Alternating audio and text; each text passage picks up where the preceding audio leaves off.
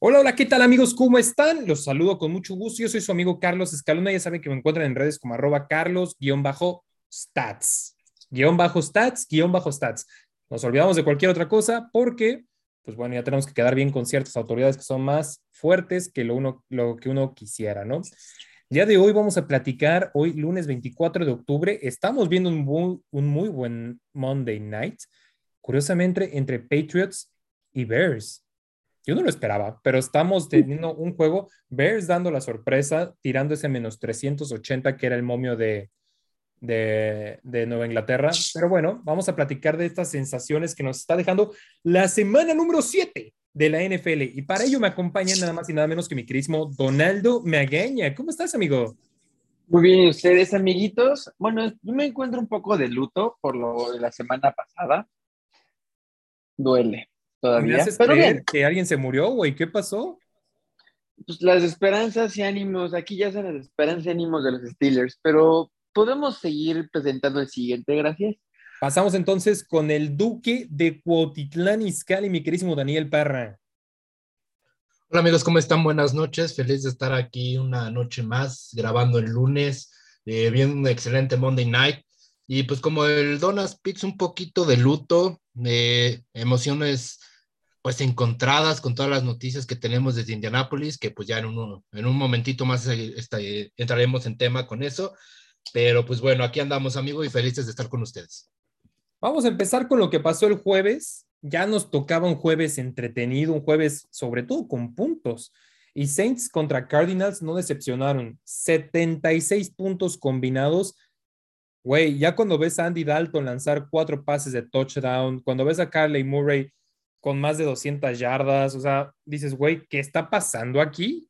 ¿Qué es lo que está pasando aquí? Por ahí vemos a Eno Benjamin lograr un touchdown, Ingram igual uh, llevar su anotación, o sea, un muy buen Thursday night. O sea, ya don, don Amazon Prime ya quedó tablas con nosotros. El over se cubrió por 32 puntos y medio, güey. O sea, estamos hablando de que casi, casi la línea de otro juego culerón se dio como extra de lo que se necesitaba. ¿Qué les pareció este juego, amigos? Bueno, la neta, sí, como tú dices, creo que sí ya se pagó el Amazon Prime. Eh, siempre, son siempre son muy atractivos, son, son, muy siempre espectacular los juegos que se llevan en over.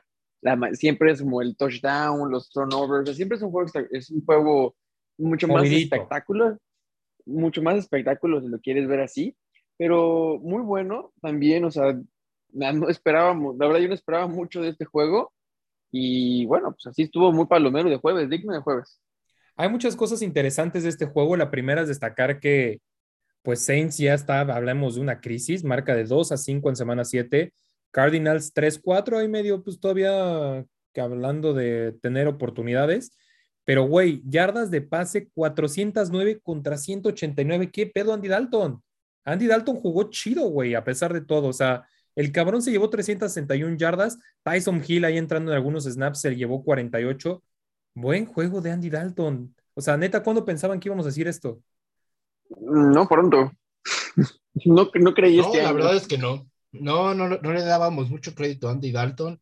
Eh, digo, sabemos que también los Cardenales de Arizona, pues no es.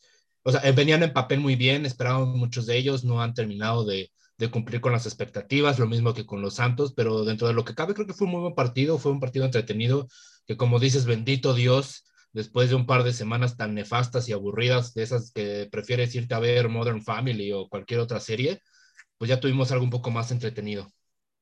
Está muy chistoso porque de los 16 equipos de la Nacional, solamente 5 tienen marca positiva y 3 están la, en la NFC este.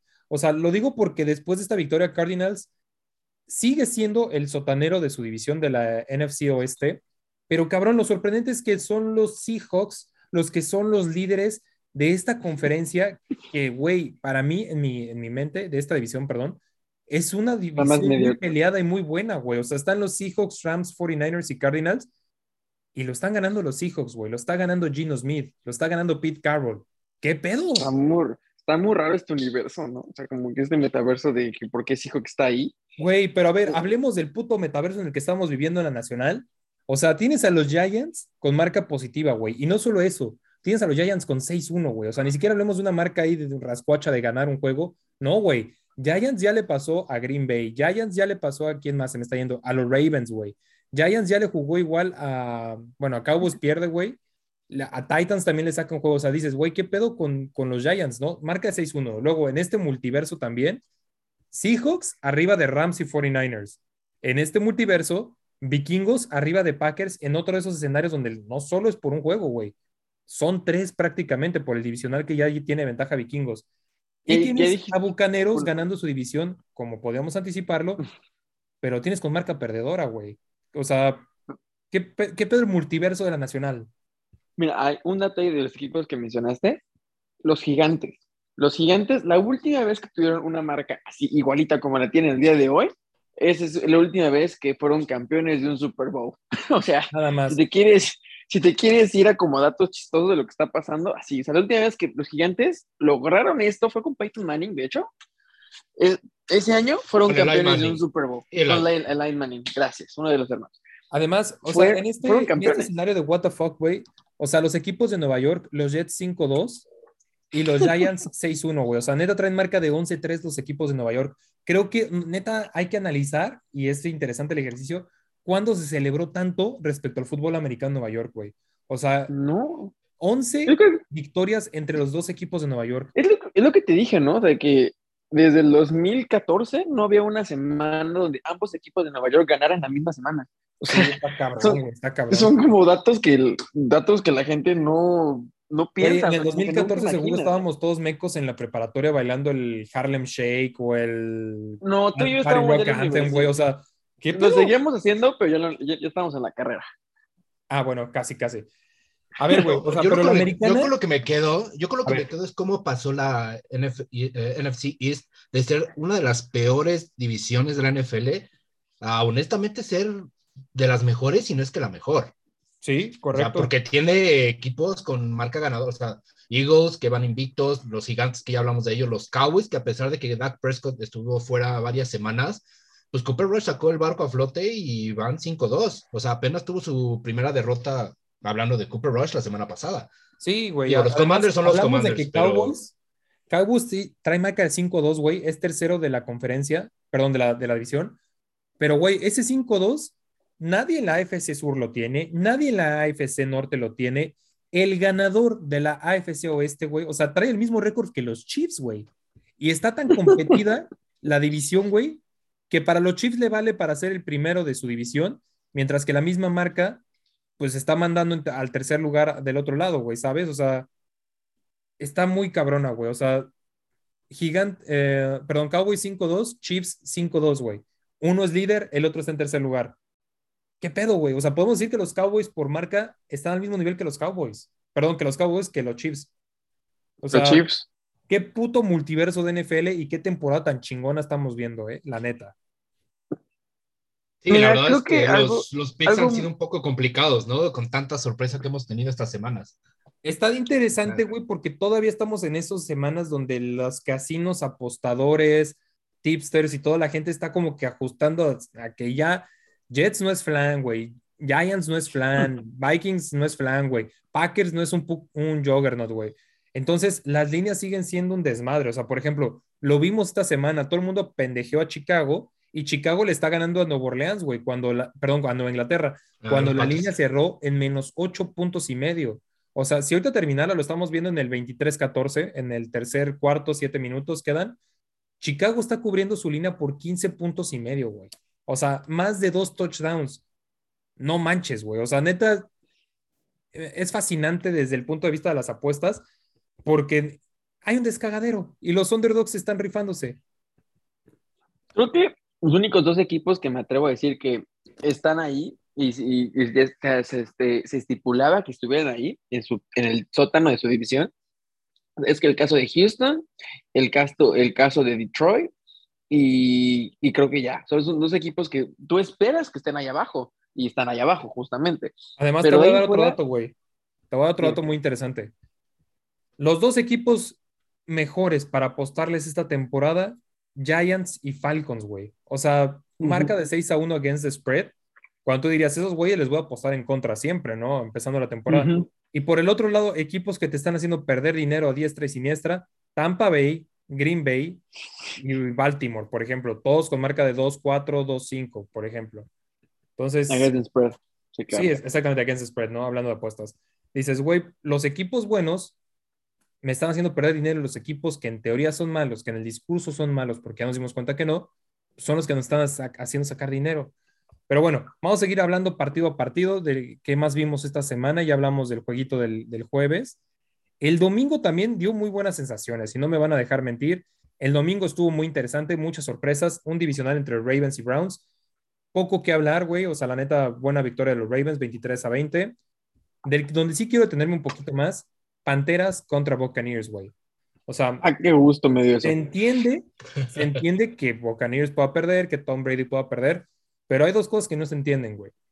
Que una ofensiva como la de Tampa te haga tres puntos y sobre todo, que una ofensiva como la de Tampa te haga tres puntos contra Carolina. Claro, o sea, nunca había visto una temporada donde Brady azotara tantas tablets o gritara a tantos compañeros. No lo esperas, o sea, Brady, o sea, es como lo raro del NFL, ¿no? O sea, Brady perdió horrible, pero sigue siendo el tope de su división, como lo acabas de decir. Pero Panteras, pero, pero, pero Panteras, no es que me caiga muy bien, no, no es que me caiga muy bien este Brady, pero pero, que me, pero algo que quiero preguntar, Panteras cambió su cambió de coreback, ¿verdad? Estaba el de antes de, estaba antes el de Browns y ahorita pusieron a un, un tal Walker, me parece. Sí, exacto, Walker. Y Pero, güey, o sea, desde el primer- coach. Desde el primer cuarto sabíamos que esto iba a ser un cagadero. Las Panteras, o sea, sab- pudimos haber pensado que iba a ser un juego normal, güey, que iba a ser un cagadero favorable a los Buccaneers. Se llevaron 79-18 en cuanto a las yardas, los Buccaneers, pero después se vino la mazacuatiza, güey. O sea, Walker con un buen partido, 16 para 22 con 177 yardas sin intercepciones, güey. O sea, ese señor touchdowns. Chavo Walker, en su casa lo conocen, pero bien, ¿eh? O sea, Hizo, hizo su chamba, sacó el partido. Brady Panteras por 31 puntos y medio. 31 puntos y medio. O sea, la línea estaba casi 10 puntos favor a Tampa Bay. ¿Qué pedo? ¿Qué pedo? O sea, Bueno, las y a Tom Brady no le fue tan mal. un 39 a, a 14, güey, para que se den una idea. A Tom Brady no le fue tan mal, o sea, 32 completos de 49 intentos, 290 yardas, creo que son números muy respetables, pero yo creo que ahí tiene también mucho que ver su juego terrestre, eh, no sé, algo está sucediendo con, con eh, los bucaneros que no más no, no terminan de encontrarse, no terminan de estar en sintonía y pues la neta es que está quedando mucho a deber el- este equipo de Tampa Bay y las Panteras creo que le vino bien el cambio de head coach. Eh, digo, también ya vimos que eh, este Robinson, no recuerdo ahorita bien el primer nombre, pero Robinson ya se fue del equipo, tuvo ahí problemas con el head coach la semana pasada, que se gritonearon y lo mandaron al locker. Entonces creo que ahorita está en una reestructuración eh, las Panteras de Carolina y creo que le vino bien esta victoria eh, anímicamente hablando, porque digo, tam- todavía está un poco complicado que puedan subir en, en el ranking de su división, pero pues es- esos cambios creo que le vinieron muy bien a las Panteras. Algo que Hola. quiero comentar es que sobre Tampa- el lado de Tampa Bay es que si tú te pones a pensar los equipos que han ganado los últimos Super Bowls, al menos los cinco últimos equipos, son equipos que o se ganaron un Super Bowl y los años posteriores, digamos los tres, cuatro años posteriores a ganar un campeonato, se mantienen como en ese top, ¿sabes? Como que en ese top de equipos que siempre están como contendientes a. Y el caso de Tampa Bay es chistoso porque ganaron y se desinflaron. O sea, cuando Tom Brady se fue a los Bucaneros, nadie pensó que llegaría lejos, que decía el equipo de su retiro, que va a ser el equipo de su retiro, pero ganaron el Super Bowl y se fueron para abajo, a pesar de que creo que toda su, su Sí. línea ofensiva, toda la, toda la ofensiva de Tampa Bay se conservó para el siguiente año, o sea, fue algo muy extraño de ver, se desinflaron para abajo y ya no son un equipo que digas con- como ya no es, es un equipo que digas contendiente, contendiente, o sea, son los mejores de división, pero cuando dices récord negativo, pues, sí que chiste. A pesar de este récord negativo, como lo mencionas, Donaldo, Buccaneers se mantiene en la cima de la NFC South, arriba de Falcons, Panthers y Saints. Ningún equipo de esta división tiene marca eh, ganadora. Vaya.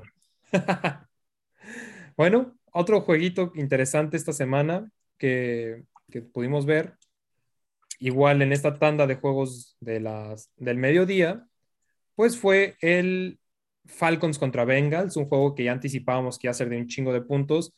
Buenos stats los que se aventaron tanto Mariota como, como Joe Burrow. Pero Joe Burrow, qué pedo, güey. Casi le pegó a las 500 yardas. O sea, me fallaron las, los, los, Falcons, ¿eh? Yo di el pick de más seis con ellos y ahí me cama de ver, por supuesto, que la primera vez que les que doy. Como 25 sí, puntos, ¿no? Cañón, sí, horrible. Entonces, ahí sí te digo, me fallaron, pero en general creo que fue un buen juego, muchas estadísticas, muchas yardas, bastantes puntos. Creo que dentro de lo que cabe también fue algo entretenido este partido. El Che Tyler Boyd a mí me ayudó en el Fantasy, güey, 155 yardas por tierra, un touchdown. Pero Joe Burrow, güey, casi 500 yardas, debe ser el coreback que más yardas aventó esta semana, definitivamente. Mariota no lo hizo tan mal, güey, o sea, por su parte, limitadón, sabemos de que no tiene el mejor plantel tampoco. 8 de 13, 124 yardas sin intercepción, pues creo que ya celebrar que Atlanta se avienta un juego sin intercepción, pues ya es para ellos una buena tarde. Otro juego que también estuvo interesante, a pesar de que el marcador no lo refleja tanto, fue el Lions contra Cowboys, ¿no? Ya hablando, creo que se fue ya en la tarde, si no me equivoco. Así es, fue más en la tarde. En la, tarde, el partido empezó muy flojo. O sea, yo, yo, tenía ahí un pico en la apuesta maestra con ellos. Empezó muy flojo, o sea, tres puntitos, tres puntitos, o sea, como que no había gran despegue hasta como la segunda mitad. Cowboys dijo, bueno, ya estuvo. Eh, no, podemos perder contra Detroit, no queremos ser el meme de la semana. Y apretaron, o sea, no, no estadísticas muy que digas, wow, o sea, Prescott 200 yarditas apenas, un touchdown. Goff se ve mejor, si lo quieres ver en sentido de pases, porque tuvo, tuvo 21-26, pero pues dos intercepciones. Entonces, Detroit siendo Detroit. La segunda mitad de Cowboys fue magistral, güey. O sea, digo, son los Lions, ¿sí? Claro. Pero fue magistral la segunda mitad, güey. 21 puntos hechos, cero recibidos. Y, güey, o sea, hay que entender que estos Lions fueron los que yo pensé que en un principio iban a ser el caballo negro. O sea, Estaban bien cabrones, hay que acordarnos que eran una puta máquina hacer puntos, basta con recordar sus primeros juegos de la temporada, donde le hacen 35 a Eagles, 36 a Washington, 24 ah, a Minnesota, 45 a Seahawks, y que si bien no podían cerrar los juegos, llegaron los Patriotas la semana pasada, lo secaron y esta semana ya Cowboys, pues lo seca también a 6 puntos, güey. Entonces no sé qué esté pasando en la, en la, en la alineación o qué esté pasando en, en la ofensiva de Lions, no sé si tenga que ver mucho esto con la baja de, Swift, pero güey, que te sequen y que hayas hecho eh, dos, no es cierto, tres puntos en promedio en tus últimos dos juegos, güey, es un gol de campo por partido, cabrón. Después de que era la ofensiva más fuerte de la liga. También me bajaron. Yo tenía aquí un over y pues sí, gracias, ¿no? gracias. yo de este partido me quedo con el regreso de Dak Prescott. Creo que lo hizo bastante bien regresando de esa cirugía. Se tomó su tiempo. Ya bien lo decía Jerry Jones, no estamos presionados. Cooper Rush cumplió con su parte y bueno, Dak Prescott regresó para completar 19 de 25 intentos, 200 yardas, un touchdown bastante bien. Pero algo que me llama mucho la atención es Tony Pollard y Ezequiel Elliott. Eh, vimos ahorita que están muy, muy eh, parecidos eh, o los están utilizando casi de la misma forma, con casi los mismos acarreos en el partido, 15 para Elliot, 12 para Pollard. Sin embargo, Pollard se llevó 83 yardas y esto se me hace bastante interesante porque será que estaríamos viendo el final de eh, Zeke Elliott en, en, Dallas, Tony Pollard estará tomando la batuta. Creo que es algo que debemos de poner ahí el foco para ver cómo se va desarrollando en las próximas semanas y sobre todo para ver cómo va a estar el cuerpo de corredores el próximo año. Sí, güey, porque todavía estás en posición de poder sacarle algunos buenos picks de draft a cambio de, de Ezequiel Elliott, ¿no? Completamente de acuerdo. Vale algo, vale algo todavía. Vale algo y vale, vale bien. Por otro lado, otro juego que también tú dirías hace una, una, o dos temporadas, güey, ¿por qué voy a ver ese juego? Y estuvo chido, fue el de Gigantes contra Jaguares. O sea, no fue el mejor juego de la temporada, pero, güey, a ver, contexto de todo lo que está sucediendo aquí. Daniel Jones está para MVP, güey. Y perdón que lo saque aquí, pero el cabrón, dentro de sus limitaciones, está dando unos juegazos pasados de chorizo, güey. O sea, 24 yardas por tierra. No es cierto, 24, ah, perdón, la estoy cagando. Este, 19 de 30 y No, la estoy cagando, güey. Daniel Jones se aventó 107 yardas por tierra. Solito. 107 yardas por tierra. O sea, tuvo 3 yardas menos que Sequon Barkley, güey. Su corredor estrella. o sea, 3 menos que el corredor estrella. Y sobre todo, a eso súmale las 202 que tuvo por ahí. Entonces, el cabrón en total, 307 yardas. Un pase de anotación y uno por tierra. O sea, pinche cabrón se está, se está rifando, güey. La está haciendo muy cabrón el queridísimo Daniel Jones. nada más que, ahí, ahí, me preocupa, ¿sabes? Porque al estar exponiendo tanto a Daniel Jones, tenerlo como tu segundo corredor, pues sí está un poco complicado y eso puede perjudicar a la larga a los gigantes y sobre todo la salud de Daniel Jones, digo tiene cuerpo el, el, cuate, pero pues no está acostumbrado a correr. Digo, no es corredor, por algo es coreback. por algo Entonces ahí yo, yo siendo coach pondría foco. Sí, exacto. Yo ahí como coach pondría foco en el cuerpo de corredores y pues digo, sí, sacó en Barkley, qué bueno que está de regreso, pero pues necesitamos a alguien más. No podemos dejar que Daniel Jones se esté exponiendo tanto. Y está bien, y, está, y es bien cierto que los corebacks que corren son muy buenos, espectaculares, pero no duran mucho. Sí, hasta Lamar Jackson. Lamar, Lamar Jackson, ha sido un hospital. una temporada para el perro, güey. O sea, en cuanto a stats no. cosas, puta, no, está muy mal. O sea, ya, estaremos, ya estaremos indagando en eso, en ese tema de los quarterbacks. No me quiero tener mucho. Um, Washington le gana a los Packers. Aquí sí me voy a Gracias, Dios. O sea, qué chingón, güey, que ya están tirando la mentira de los Packers. Que Taylor Henneke hizo un juego interesante de 200 yardas. Güey, qué divertido es ver a los Packers en una crisis, güey. Neta, me encanta, güey, me encanta, me encanta porque, bueno, pues, uno, le conviene a Vikingos y dos, Aaron Rodgers me cae en la punta del rifle, ¿no? O sea, me cae muy mal. Por mamón. Yo ya quiero ver a quién le va a empezar a aventar la culpa a A-Rod. Va a ser el coach, va a ser sus corredores, sus eh, receptores. Todos tienen la culpa menos él. Menos él. Platícame, Danone, del Colts Titans, güey. ¿Qué pedo con tus Colts? Ah, pues mira, la verdad es que no estoy muy contento con el marcador. Los Titans ya se llevaron la serie este año, eh, se llevaron los dos juegos, pero algo bueno que surgió de, esta, de este juego perdido es que, digo, lo, dimos la noticia hace unas horas en, Twitter. Eh, Frank Reich, terminando el partido, se juntó con su GM, Chris Ballard, y con el dueño Jim Mercy, que ahí también está eh, picándole la cresta al, a Snyder, de, el dueño de los Commanders, que eso digo, ahí lo podemos estar platicando en, en Twitter, pero se juntaron terminando el juego, hay un par de horas, platicaron hasta tarde en la noche y decidieron que van a sentar a Matt Ryan. Y Sam Ellinger es su nuevo coreback número uno. Esta noticia a mí me cae excelente, porque ya urgía una cara nueva en los Colts si se dan cuenta, habían estado jalando corebacks veteranos de aquí y de allá, se trajeron a Philip Rivers, se trajeron a Carson Wentz, ahorita Matt Ryan, Jacoby Brissett, que si bien sabemos ya lleva sus años en, en la liga, pues siempre ha sido un coreback como de, segundo equipo. Entonces yo creo que Sam Ellinger lo vimos en la pretemporada bastante bien, eh, fue el mejor coreback en la pretemporada, números excelentes, arrojó cuatro touchdowns en tres juegos sin intercepciones. Eh, entonces yo creo que le va a dar una revolución a la ofensiva. Me sigue preocupando un poco la línea ofensiva. No, siendo tan bien pagada, yo esperaría que pues pudieran jalar más en esos cortos yardajes, proteger mejor al coreback. Pero lo bueno de Sam Ellinger es que tiene esa movilidad.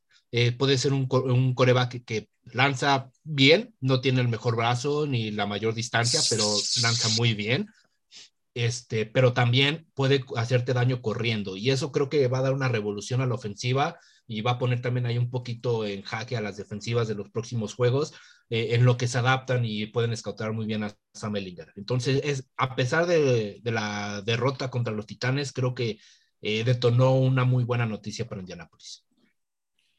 Pues por ahí vemos a los Colts todavía con oportunidades de meterse a la postemporada se siente y está la sensación de que va empezando la temporada, que semanas, bueno, ya practican semana 8, pero güey, semana 8 ya es el ombligo de la temporada regular, ¿eh? entonces ya empezamos a, pues, a, dibujar el playoff picture, ¿no? Ya vamos a empezar cada vez más a ver estos brackets, eh, ver quién pelea el wildcard, ver cómo están los sembrados. Entonces ya es momento de que los Colts pues empiezan a espabilar, chiquito, espabila. Así es, y bueno, con Sam Ellinger ya ha declarado que va a ser el coreback por el resto de la temporada, no vamos a ver más de Matt Ryan, eh, pues vamos a ver si este cambio les, les funciona y siendo también un poquito sinceros, creo que ya es un grito de, desesperación de Frank Reich tratando de aferrarse a su trabajo, porque si no da resultados, yo creo que el próximo año vamos a poder ver una reestructura en el staff de coach para Indianapolis. Estamos en otros dos juegos que vamos a pasar muy rápido. Raiders, como tenía que ser, le ganó a Texans. Jets, como tenía que ser, le ganó a Broncos. El de Jets estuvo interesante el juego, un juego de 25 puntos apenas, pero de esos defensivos que sí están buenos, no como los últimos uh, Thursday nights que vimos a las dos Que semanas nada más, antes que este. que nada más revienta el balón de un lado a otro. Y bueno, en un recordatorio de un Super Bowl de hace, si no me equivoco, dos años o tres, no sé cuánto me está fallando la memoria, los Chiefs le dan la vuelta a los 49ers, otro juegazo del señor Don Patrick Mahomes.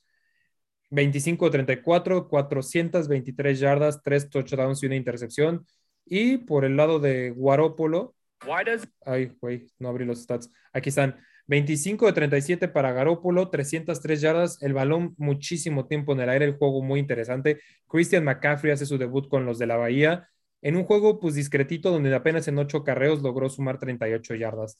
No hubo tanta arma blanca aquí en este juego, sin embargo, otro que también debutó o que tuvo mayor protagonismo como corredor, pues fue Isaiah Pacheco, ya quitándole un poquito de protagonismo a Clyde Edwards Hillier.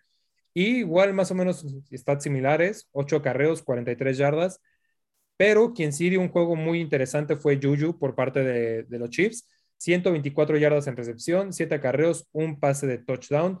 Bien repartidito el, el, queso, como dicen por ahí. Se lleva su touchdown Juju, se lleva su touchdown McCall Hartman, se lleva su touchdown Justin Watson. O sea, pues por ahí bastante bien.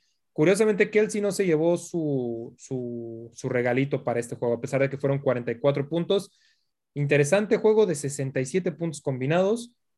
Bueno, otro, otro juego que también estuvo chingón fue el de Seahawks contra Chargers. 50 y, ay cabrón, no sé sumar, 60 puntos combinados, si no me falla la memoria, ¿no? 60 puntos. ¿O Más o menos, sí. Pero como les digo, güey, o sea, Gino Smith en modo MVP, 210 yardas, dos, dos pases de touchdown. El juego terrestre muy activo por parte de los, de los Seahawks con Kenneth Walker de tercero, 168 yardas por tierra. Y Donaldo, el, el Sunday night, amigo. El Sunday night. Mira, ya, ya no lo dijiste todo. que no- Ya lo dijiste no me- todo. Mira, todo mal, pero de ambos equipos voy a decirlo. Eh, a Tua, el regreso de Tua, todo el mundo esperó a Tua, pero este, yo quiero saber a qué santo le reza, qué, qué, qué hace. Tuvo cuatro casi intercepciones, o sea, tiró cuatro, este, cuatro posibles intercepciones de Pittsburgh, muy mal de Tua, muy mal de Pittsburgh, porque esos o sea, son cuatro ocasiones que al defensivo se le fue de las manos la intercepción. O sea, que nada más tenía que estar un, un milímetro a la izquierda, un milímetro a la derecha, como sea. A Pittsburgh se le fueron muchos turnovers que pudo haber cambiado mucho el partido. Tua, pues sí sacó el partido, sí, hizo- sí tuvo su touchdown, pero no fue el regreso espectacular que veníamos trayendo. O sea, Delfines venía 3-0. Entonces, este, pues no fue el regreso espectacular de este coreback. Pittsburgh, calle la amargura, ¿qué les puedo decir? Lo vieron ustedes, lo vi yo, nunca había sentido tan buleado en un restaurante porque fui a verlo fuera de mi casa y pues me sentí buleado por los locales. Dios mío, ¿qué pasa con este equipo? O sea, la defensiva, el perímetro hecho pedazos. Eh, Kenny Pickett sí es mejor, siendo que es tantito mejor que Trubisky, pero vaya, si es el futuro de la, de la franquicia, estamos en problemas. Aquí Entonces- no hubo, yo leo mucha gente que le dice el Big Ken, pero pues no, güey, le queda muy grande el, el apodo, ¿no? Incluso antes de la, antes de la, la temporada regular, le lo ponían como candidato de MVP de novato del año. ¿Sí? No sé qué, Sí, qué sí, le sí. vieron. Yo quisiera saber qué, Pues es qué que es una, tantas porras. es una pretemporada interesante, güey. O sea, entiendo el hype que había, pero pues, a ver, o sea, también no es como que tenga un excelente cuerpo de receptores. Pues ya desde que tus mejores receptores son Pickens, Chase Claypool o Pat Fremont, o sea, dices, güey, ¿qué está pasando aquí, no? Bueno, también a G. Harris, güey, que ese sí le podrán sacar más jugo. Pero, güey, o sea, Dolphins no hizo nada espectacular para ganarle a, a Patriots. Sí, a- no, o sea, fue un, e- fue un equipo muy flojo, fue un este, fue un este, un partido muy flojo, si lo quieres ver, o sea, muy poquitos puntos. Sí, sea, sí, sí, sí, no hubo nada que digas, puntos. "Puta, esto fue del otro lado. Gracias a este juego No. yo gané mi primer partido en Fantasy, yo nunca había jugado en Fantasy y gracias a este partido me lo La, gané. segun- la segunda mitad fue partidos que el pateador jugó más que cualquier, que re- cualquier receptor. O sea, nada más se dedicaban a patear el balón de un, lado- de un lado al otro. ¿Cómo se llama este receptor, el número 10, que vino de Kansas? Tyreek Hill, Tyreek Hill Pues mira, se me hace un buen, se me hace un buen receptor, hizo su chamba, o sea, cada vez que ese cuate corría por el perímetro, balón que agarraba, pero ahí sí se vio la falta de, eficiencia de coreback. O sea, Tua, no sé si regresó tocado, pero tantito más Tua, que falló muchísimos pases, con, con esas armas que tiene Terry Hill, pudo haber hecho mucho más pero pues, ambos, un equipo flojo, o sea, una, una, segunda mitad muy floja de ambos equipos. Sí, yo también coincido contigo, creo que vimos un Terry Hill que se preocupó más por estar buscando los pañuelos que el balón, pero vamos a esperarnos, amigo, que ya nos corre el Zoom. Mi querido Danone, ¿algo que quieras agregar? No, amigo, todo bien. Ahí nada más estén atentos de eh, mis redes sociales, arroba damesport08. Ahí vamos a estar regalándoles un pick este, los próximos días, un pick especial que estaremos dando para ustedes. Y pues nada, solamente felicitar a Apuesta Maestra, ya 7 mil seguidores. Y pues bueno, vamos a estar celebrando con manteles largos. Mi queridísimo Donas. Amigos, muchas gracias por acompañarnos. Es un placer para mí estudiar cosas para que ustedes tengan datos curiosos Tomen mucha agua y cuídense mucho. Tomen mucha agua, cuídense mucho. Señoras, señores, ya lo dijo Danone, ya somos 7000 en la comunidad de Apuesta Maestra. Gracias por todo su apoyo. Y para celebrarlo, Apuesta Maestra y el tío Play Duets, vamos a rifar nada más y nada menos 7000 pesos en bonos. Vamos a tener 10 ganadores de 700 pesos y manténgase al pendiente. Uno de los bonos lo va a dar mi querísimo Donas Pix, otro lo va a dar mi queridísimo Dano Sports. Manténgase atentos a las dinámicas, sígalos ambos y sobre todo, apueste con mucha responsabilidad. Yo soy su amigo Carlos Escalona. Nos escuchamos el próximo sábado. No es cierto, la estoy regando. Próximo domingo para narrar a los Vikings que van a recibir aquí en el US Bank Stadium en, en Minneapolis, Minnesota, a los Arizona Cardinals en búsqueda del 6 a 1. Ya estaremos dando más detalles y el análisis completo del juego en Apuesta Maestra donde nos escuchamos el próximo jueves. Saludos, señores. Hasta la próxima.